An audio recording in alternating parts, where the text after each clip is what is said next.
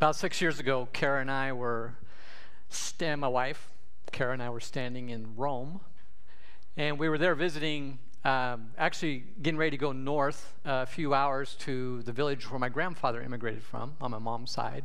But we're in Rome, we're in Vatican City, we're just outside the Vatican Palace, and at this point, we had tickets to get in to see uh, actually the Pope preach and, uh, and, and, and maybe go into uh, the Vatican Palace. And we're just a few yards away from the, one of the most famous paintings in all the world.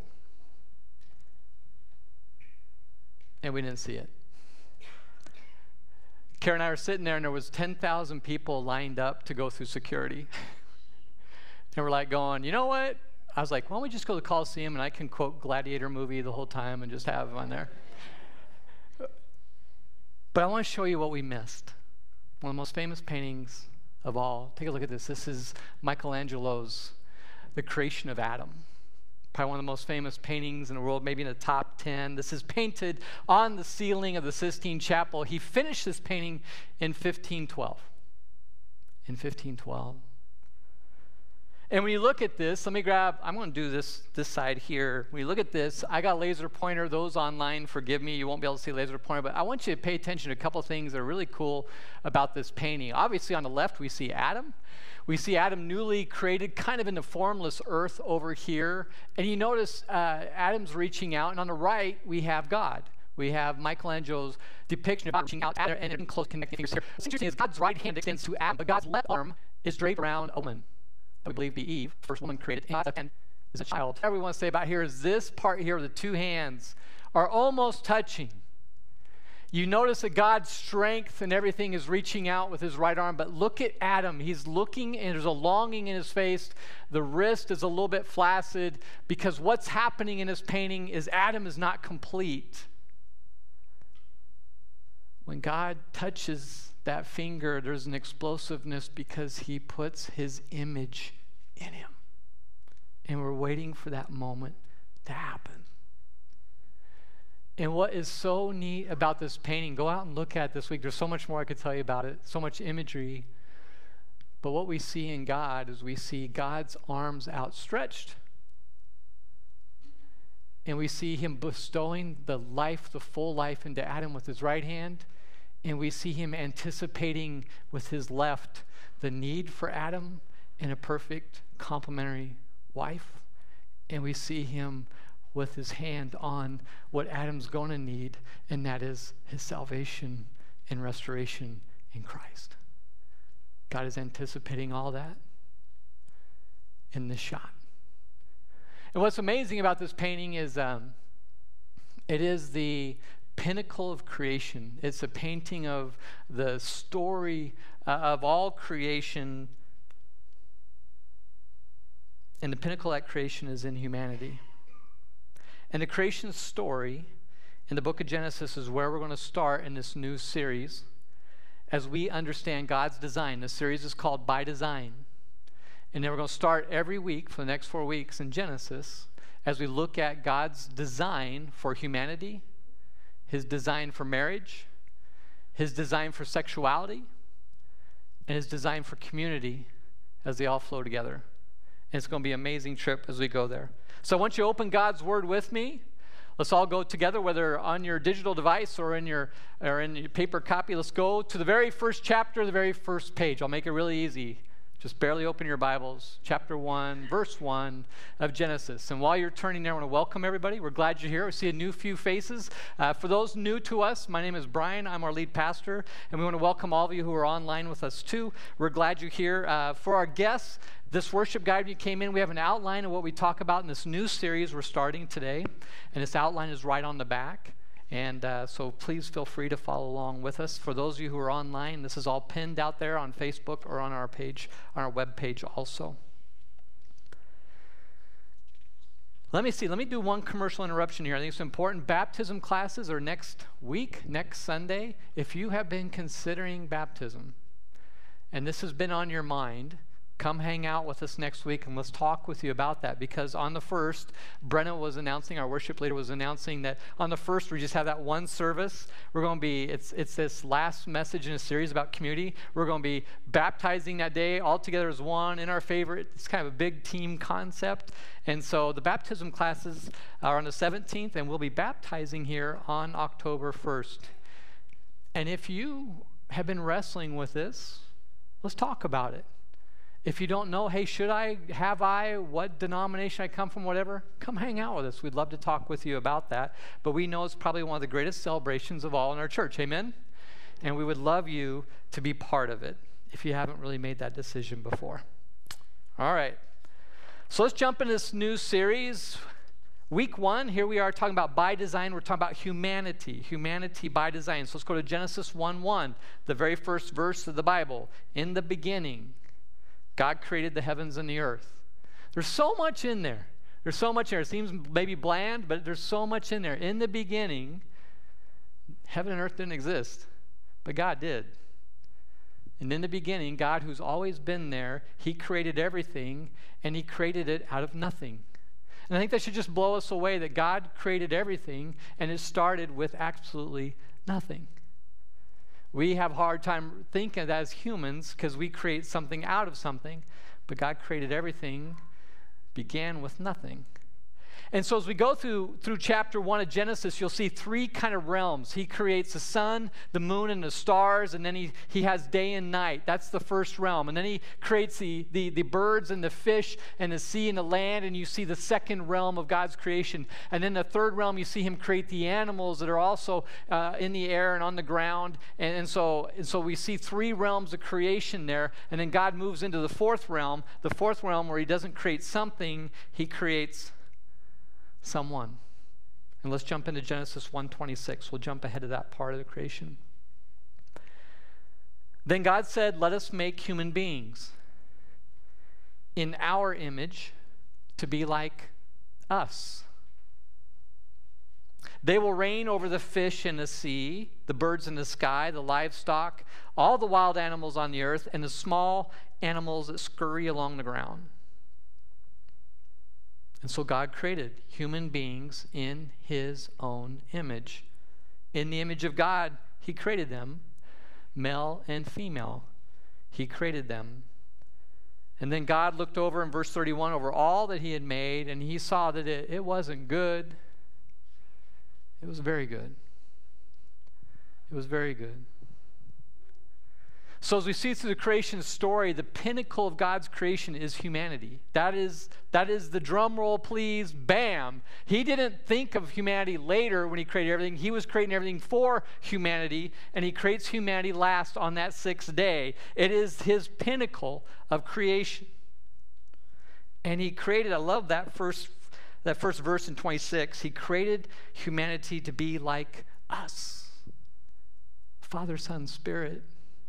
They always were in community, always together. God created everything. If you go to John chapter 1, he created everything through Christ, right? And even if you see early in Genesis, the Spirit hovered over land.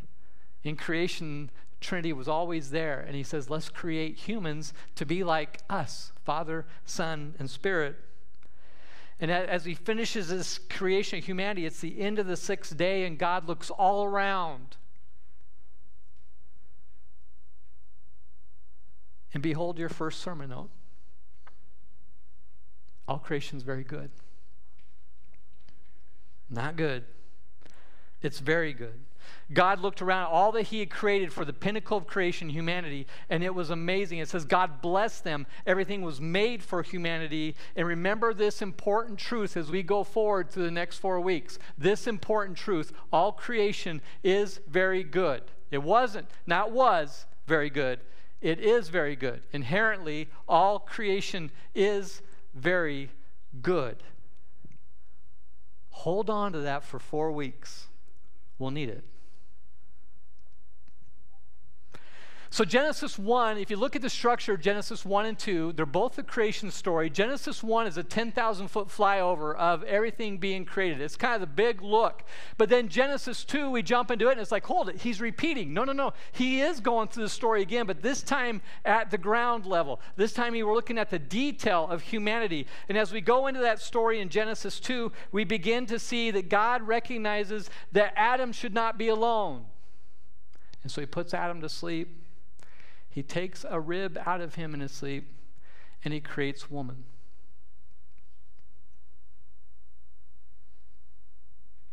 And, and, and the word that the Genesis uses in, in, in, in the Bible is it says God made a helper for him. The helper, the literal translation of that word helper is like opposite him. It's a literal translation. Like, like him, God took part of Adam and created. So they are in likeness, but opposite. She complements him. Like, opposite him. And the word helper is interesting. It's not a subservient word. Like Adam needed this, so he created a woman, woman, you know, to stay at home and work, you know, do all this stuff and just serve him. It's not a subservient term. The word helper is the same one that identifies God as our helper, Israel. It's the same word. Created equally in worth, purposely different in design. And then Adam replies. Adam replies in the Bible. He replies in Hebrew, and the word is hubba hubba. Yours might, yours, your translation might say this, more the English version, at last, at last. Thank you.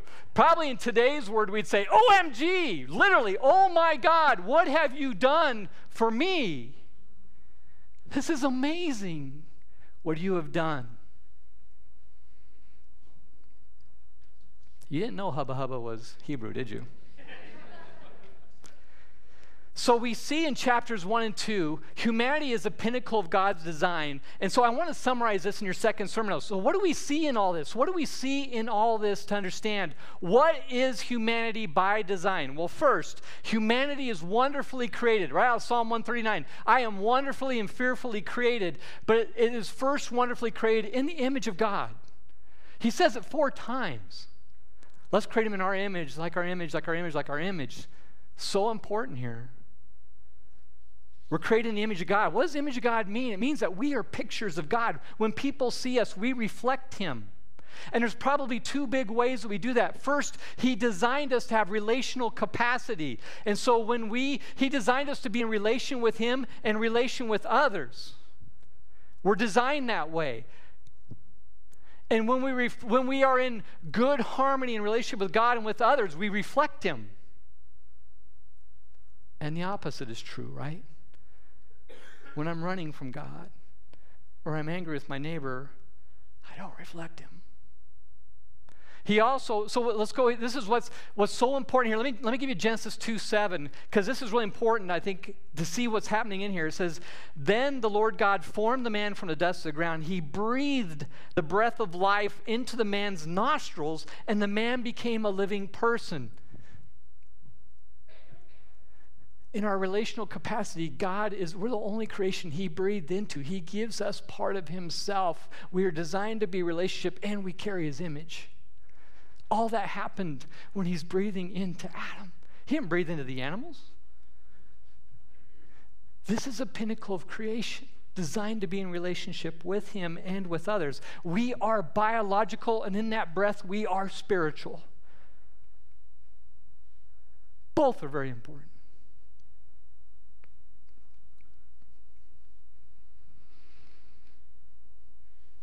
And then we also reflect the moral capacity. Our image reflects the moral capacity. God is perfect in his moral capacity. And he's given us the ability to know right and wrong. So when we're in the obedience and following God in great relationship, with him, we reflect him. And when we're disobedient, we don't.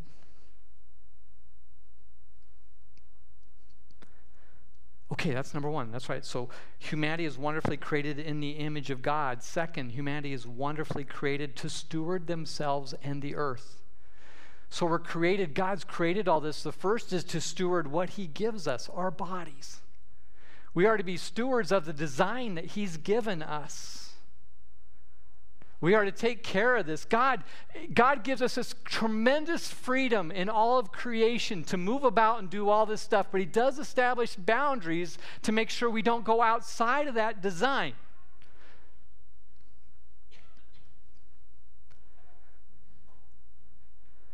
And he's, the first thing that we are to do is to take care of ourselves and to stay within those boundaries, and but also to care for the earth. God entrusts us this planet. Do you hear the sounds of the little ones in here? First service, there's a lot of them. And that is who we're handing this world off to. We are to steward this, everything that God's given us. He trusts us to steward this planet to make sure every generation benefits from it. So, not only are we wonderfully created in the image of God and to steward ourselves and earth, third, humanity is wonderfully created as two sexes. The word sex I want to use here, it's a little more old school word. There's two designs of sex it's a physical act and it's a description of our biological being. He designed them male and female. Gender is kind of a newer term. But sex is, is the one I want to focus on. He's created, the word is binary, is composed of two things. Humanity is composed of male and female. And, and what's amazing is that he designs them like but different. They perfectly complement each other. Man and woman physically are designed to come together. We're going to talk about that in two weeks. Might be a little PG 13 if you want to make sure your kids are asking a lot of questions over lunch that day. But we go into marriage next and then sexuality next as this flows all together.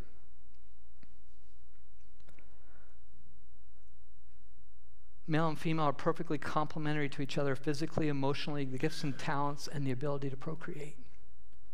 That can only happen with them.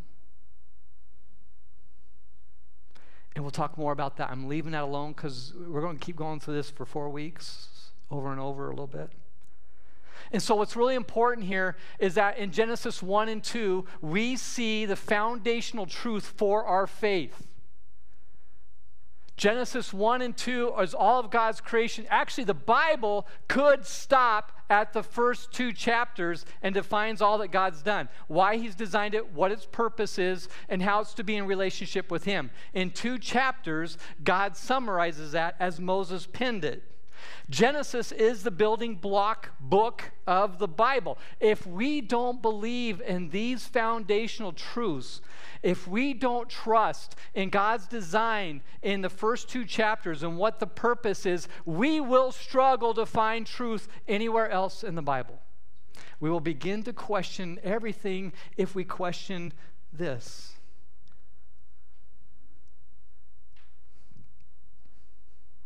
And that's why I believe it's amazing that we could have stopped the Bible at chapter 1 and 2, but chapter 3 happens.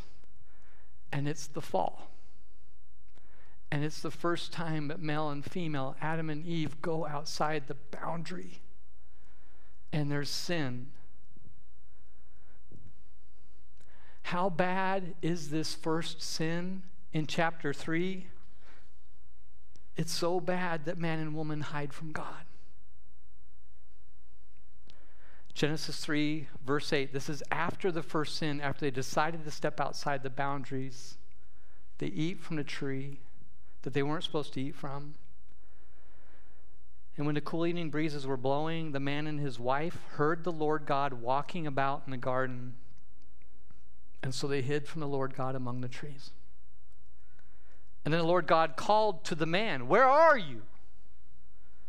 And he replied, I heard you walking in the garden, so I hid. I was afraid because I was naked. Who told you that you were naked? The Lord God asked. So much here. You're hiding. Sin enters into the world. And that came from a temptation. And I have an enemy that enters the scene, and the enemy is known as the accuser. Satan's name means accuser.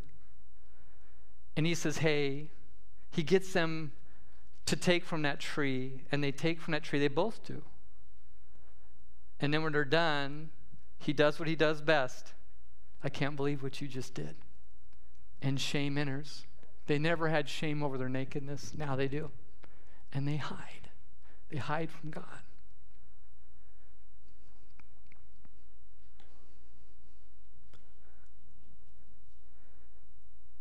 The enemy is a master of creating shame, but he's got a better tool than that that comes first. Here's your third note the fall ushered in confusion. The fall and the first sin ushered in this utter issue of confusion. That came before shame. The enemy is known as a deceiver before he's known as the accuser. His favorite four words are the favorite four that he used to talk to Eve first. Did God really say? It's his favorite phrase. He doesn't tell us, go do something. He says, Does God really say? And so he asked Eve that. Did God really say you couldn't do that? And he confused her. In, in Revelation 12, it says, The ancient old serpent called the devil or Satan, the one deceiving the whole world. He's after everyone. And deception, he just likes us to believe there's another truth. He loves us to believe there's another truth, which is really a false truth. And then we chase that false truth, and the next thing we know, we're hiding from God. And we become so confused. Can you imagine how Adam and Eve are hiding in the garden where they walked with God? And now they're confused about everything that's going on.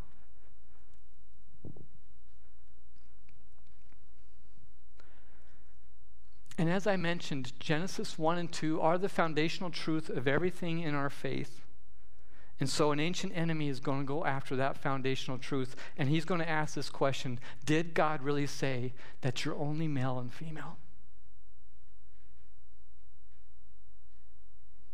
And that's what our era is dealing with. Did God really say there's only male and female? Because I can give you a bunch more options. So here's our next note. Today's mantra we are what we feel.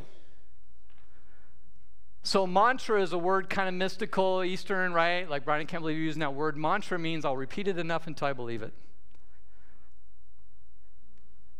And mantra is today's culture is we are what we feel. And where does this come from? Let's let's be honest. Let's be let's be empathetic here. You know I love that word. Where did this come from? And, and we sit here and we point to the current generation saying, "Look at what they're doing. We set them up." This is every generation in this room's problem. We set this all up. We started like in, the Gen X, I started like in being what I feel. But here's the truth the truth of how we got here is that we stopped trusting everything else for good reason. We stopped trusting the government, we stopped trusting the family unit. Today's family unit has exploded in a bad way. We quit trusting the church. And we look at all the tragedies within the church and all of a sudden, there's nothing left to trust government, family, church. We don't trust anything anymore because all we've seen is brokenness. And so, when I don't trust anything else, who do I trust? I trust me. And I'm going to trust what I learned from my experience. And today's mantra is this We are what we feel because I lost trust in everything else. This road has been long, and every generation in this room has contributed to where we are today. And so today's truth is truth is what I feel.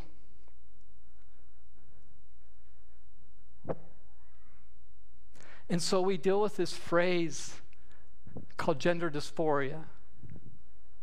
Gender dysphoria occurs when there is a conflict between the sex you were assigned at birth and a gender for which you identify. Do you know what the word dysphoria means? Confusion. I'm confused with the sex I was assigned at birth and the gender that I want to be. I'm trying to find. Is there something different?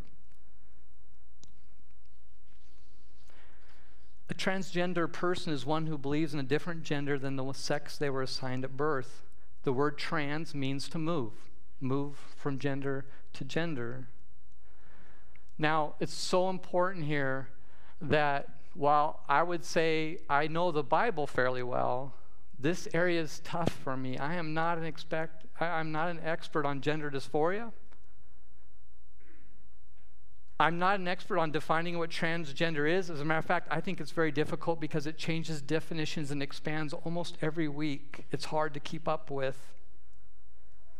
But I will tell you a couple things, and I don't want us to stay here, but I want to share some things with you that, that help us look at transgender as an issue. One is uh, is this in 2023 uh, you can research this there are now 107 gender identities and, and they're in alphabetical order, so I'm just going to give you some of them. Agender, ambigender, bigender, demi-boy, gender fluid, intersex, and multigender. There's an alphabetical order of 107 identities that are different than male and female.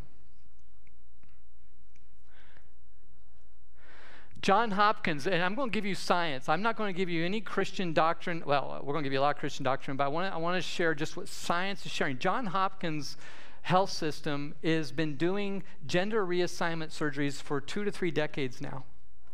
And they have been studying it also psychosocially during this whole time. Actually, one point paused doing these. Now they're doing them again. But they've been studying the psychosocial impact of these uh, reassignment surgeries. And you can go out and read any of these studies. They're out there. Just go search, John Hopkins search transgender. You'll find out this is their psychosocial research. They're finding out this has been published more than once that the subpopulation of transgender is the highest incidence of depression, anxiety, substance abuse, and suicide. Data indicates that 70 all the all the different mental health approaches this that data indicates that 70 to 80% of transgender individuals have considered killing themselves and 40% 40% have attempted suicide and the suicidal highest is amongst the transgender youth Today, it's an explosive topic because we're seeing all kinds of legal wrangling for reassignment surgeries in children. And what's interesting is John Hopkins allows people publish as they study this that 70 to 80% of transgender feelings go away from our children when they mature. And when you read the summaries, especially John Hopkins' research, they will say sex reassignment doesn't work. It's impossible to reassign someone's sex physically and attempting to do so does not provide the long term wholeness and happiness the people were seeking. And the outcomes psychosocially are devastating amongst the majority.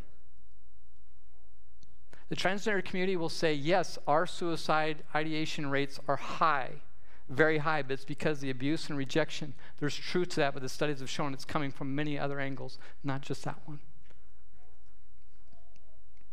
John Hopkins continues on. They say cosmetic surgery and cross sex hormones can't change us into the opposite sex.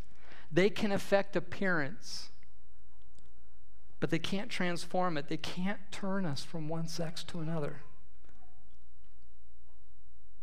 Christopher Yuan, he spoke here six, seven years ago. He has this quote Transgenderism is not exclusively a battle for what is male and female, but rather a battle for what is true and real.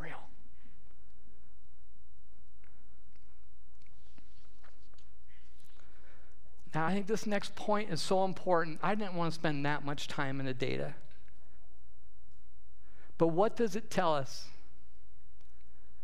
The far majority of the people that go through transgender struggle and confusion are searching for a truth. They're searching for a truth. And they're finding it in the wrong places at the wrong time. And there's an ancient enemy, the master of deception, who's leading with those four words Did God really say? I can give you 107 others. And what happens is when they begin to go through that reassignment, the data is, is clear. They're entering a void that hurts and is damaging, and they lose hope, and the suicide rate is out the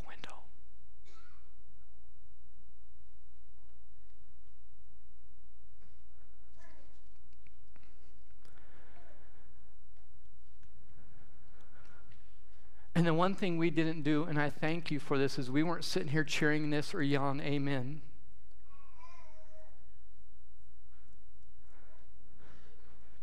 Your fifth sermon note Christians should be known by what we're for, not what we're against.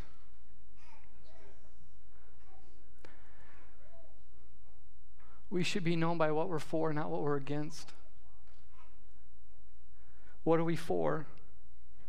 Let me jump back here just a little bit. So often, those who, who are non believers, or even believers who are struggling in a confusion of gender dysphoria, they hear what Christians are against, and rightfully so. We can be very judgmental, hypocritical, and transgender phobic, and we can be mean.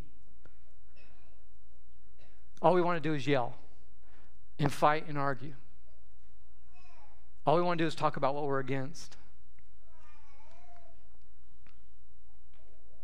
But this whole sermon series, and I hope this doesn't disappoint you, we'll talk about what we're for. And God's design is beautiful, and it has, I'll get to this point, it has eternal implications. This is not a short issue, it's a forever issue. And it's so beautiful in his design. And so here's the one thing what are we for? We are for people, unequivocally the Christian church, the people that we are for people. And so I want to give you a way. I, I get uh, what's interesting is as time goes on and, and as we deal with this issue, as people struggle with their with their sexuality, um, we find out that this really is impacting almost many of the families here within the church. And so I get a lot of questions Brian, how do we deal with this? How do I deal with a wedding? How do I deal with, with all this? I'm going to give you a summary. This is what we're for. So here's a list of how we can respond, how to love those who are confused. And this category works for anything. Whether it's transgender, whether it's sexuality, whether it's marriage, whether it's alcoholism, addiction, it doesn't really matter. This list works for all. So feel free to write this down. How to love those who are confused. First, affirm them in the image of God. Everyone is created in the image of God, and they are inherently very good. It's in everybody's core. It is sin and confusion that mars the image of God, but everybody is created in the image of God, and it is very good. Everybody is very good. The church has a mission to bring truth and clarity and reconciliation and restoration. God has chosen us as plan A, as the agents of this world, to help those who are confused and struggling and hurting. We are for people because they're created in the image of God, and so are we. Second, hear their story. Listen to people for goodness sakes, folks, have empathy. Empathy means I'm going to walk over, put on their shoes, and hear what's going on in their life so I can understand at the core what's going on and how they're hurting and what's happening in their life. I think you'll be amazed when you hear somebody's story who's struggling with gender issues of what's gone on before.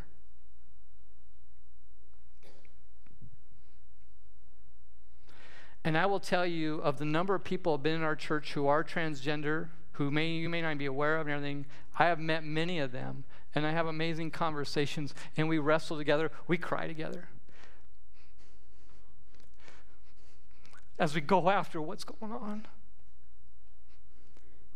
I love hearing her story because I can tell a lot from her story. Third, remember who our enemy is.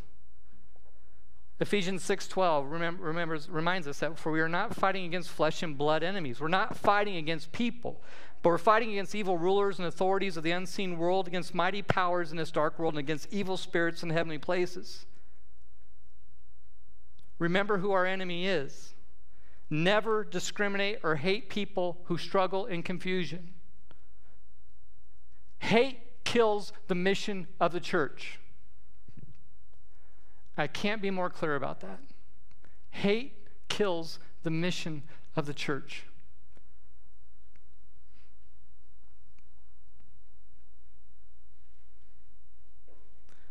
I don't know if this is theologically appropriate, but if you want to hate somebody, hate the enemy. But don't hate people. Don't categorize them. Third, fourth, sorry, introduce them to a Savior. Ask the person about spiritual questions. Almost everybody's spiritual. Ask them about what do they think of God? What do they think of the creation story? Ask them about their beliefs. Ask if they know Jesus. And if they don't, introduce them to the God who loves them, who came to earth and died for them. Normally, when I get into a conversation about what do we believe as a church or anything like that, when I'm dealing with sexuality issues of confusion or gender issues, they ask, hey, what do I believe about this? I say, I want to know what do you believe about this first? Who's God to you? What happens when you die? Who's Jesus to you?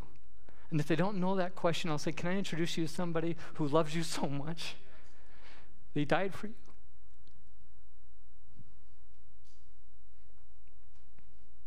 I'm not a big fan of introducing people to their sin first. Because nobody's doing that to me, thank God.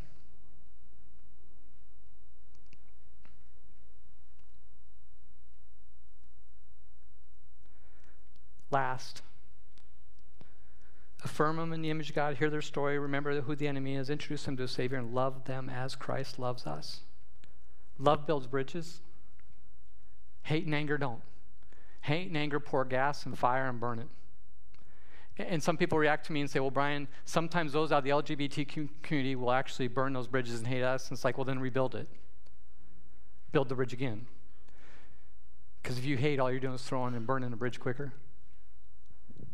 Can you love them unconditionally and walk with them?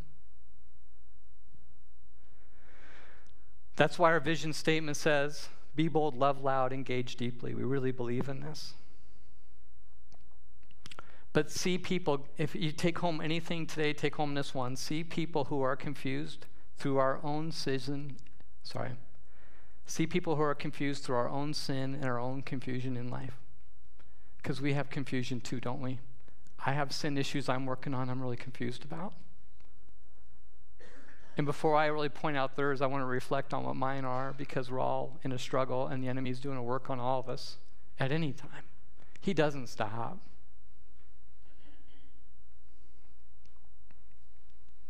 All of this is a Christ like response. And I would challenge you to find me one place in the Bible where Jesus doesn't act like this towards those who are hurting and broken. As a matter of fact, the only people he gets angry with are who? The religious right, who don't know how to love. And when you look at this list, can I be fair with us? This is a challenge. And you look at this list and say, Brian, I, I, I, agree, I can agree with this, but how do I do this? I am so glad you asked that question. Today we launched 30 some life groups.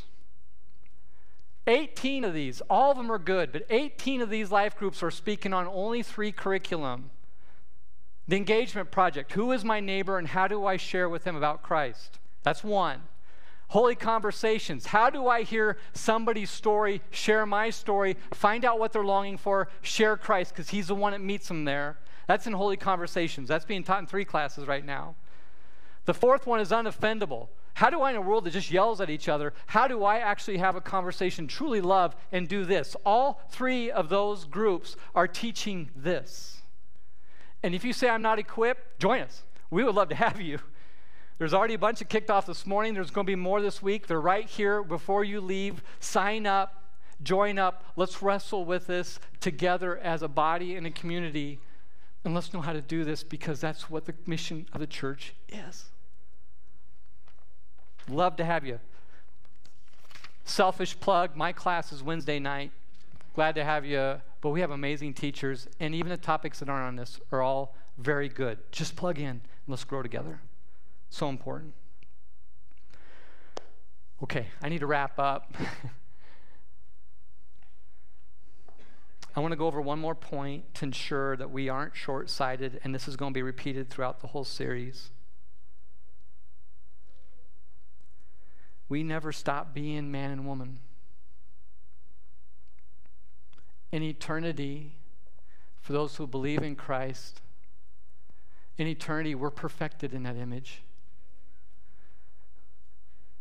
all the sin and scarring and things I've done to the image of God in my own life will be perfected one day, and I'll be taken away. I want to share with you Colossians. Uh, I want to jump out, sorry, Corinthians. I want to jump out of Genesis for just a moment. 1 Corinthians 15, this is a beautiful scripture. It says, The scriptures tell us the first man, Adam, became a living person. But the last Adam, that is Christ, is a life giving spirit. What comes first is the natural body, then the spiritual body comes later. Adam, the first man, was made from the dust of the earth, while Christ, the second man, came from heaven. Earthly people are like the earthly man, and heavenly people are like the heavenly man. Verse 49. Just as we are now like the earthly man, we will someday be like the heavenly man.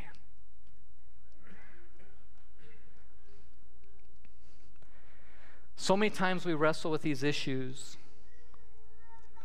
we have a lot of focus on what goes on, and I would say the 78 years, that's the average lifespan, male and female roughly, 78 years on this earth. And a lot of times our focus is let's deal with this. We're not talking about the billions of years in eternity with God.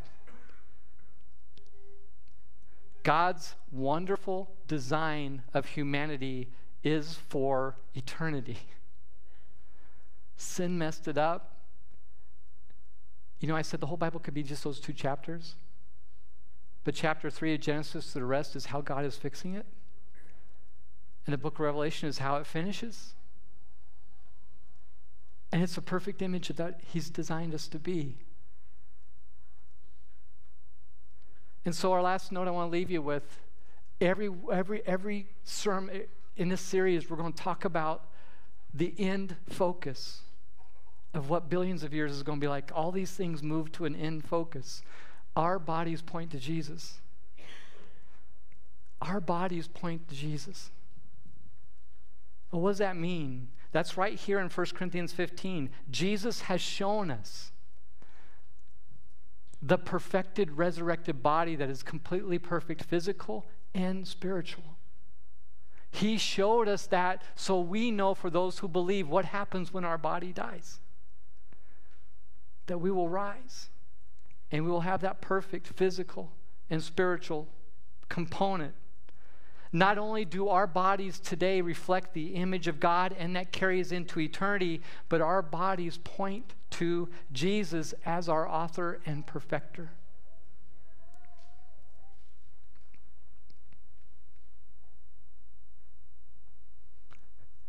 And the whole world out there that's struggling because the deceiver deceives the whole world and he just loves messing with the foundation first because then everything gets off. Our bodies reflect the image of God and the truth. And I want to go on and talk for another half hour about this more, but we're going to talk about it next week when man and woman come together in marriage. And then how does sexuality work into that in God's design? And how does that actually move us to community, which is really, we're talking all towards the end. This all works towards what eternity will be like. But I'm going to stop there today. When we hear God's word and we worship together amazingly, like on Sunday like this, it's so important that we respond. Would you bow your heads with me? In a time of offering.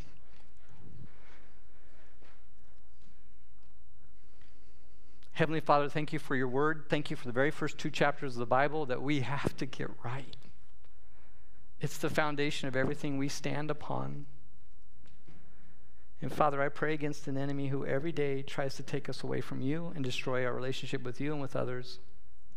And he's so good at did God really say? Father, these truths are hard because our cultural world would really push back on everything that we said today. And our goal is not to rise up and be against the world. Our goal is to rise up and be for people. Affirm them in the image of God. Love them. And in this gender issue, if that percentage is true of how many struggle and the confusion are hurting and even think and take in their lives, they're looking for hope. And the church has always been the message of clarity, truth, and hope. And so, Father, I ask our first offering today as we believe in these first two chapters and we live differently so the world can have an answer and heal and be restored. If our church does not respond, the world will suffer and hurt, and we'll fail our mission. Father, I encourage our next offering might be anybody in this room that we get into one of these groups that teach us how to have this conversation, how to talk, how to love, how to care for people, and how to point to a Savior. And get our whole church here so we're all out there in the world making a difference tomorrow. And we all go out there being for people. And let's check our anger and hate at the door. Father, another offering today may just simply be somebody here that we go back to that topic of baptism, that I've never started that journey with you and following you. I've never been obedient to that. And Father, lead that person to walk towards the waters of new life and new creation that we have now while we wait for the new creation in eternity. Father, everything we're sharing here is of great joy. And let us be that church that brings great joy to a world.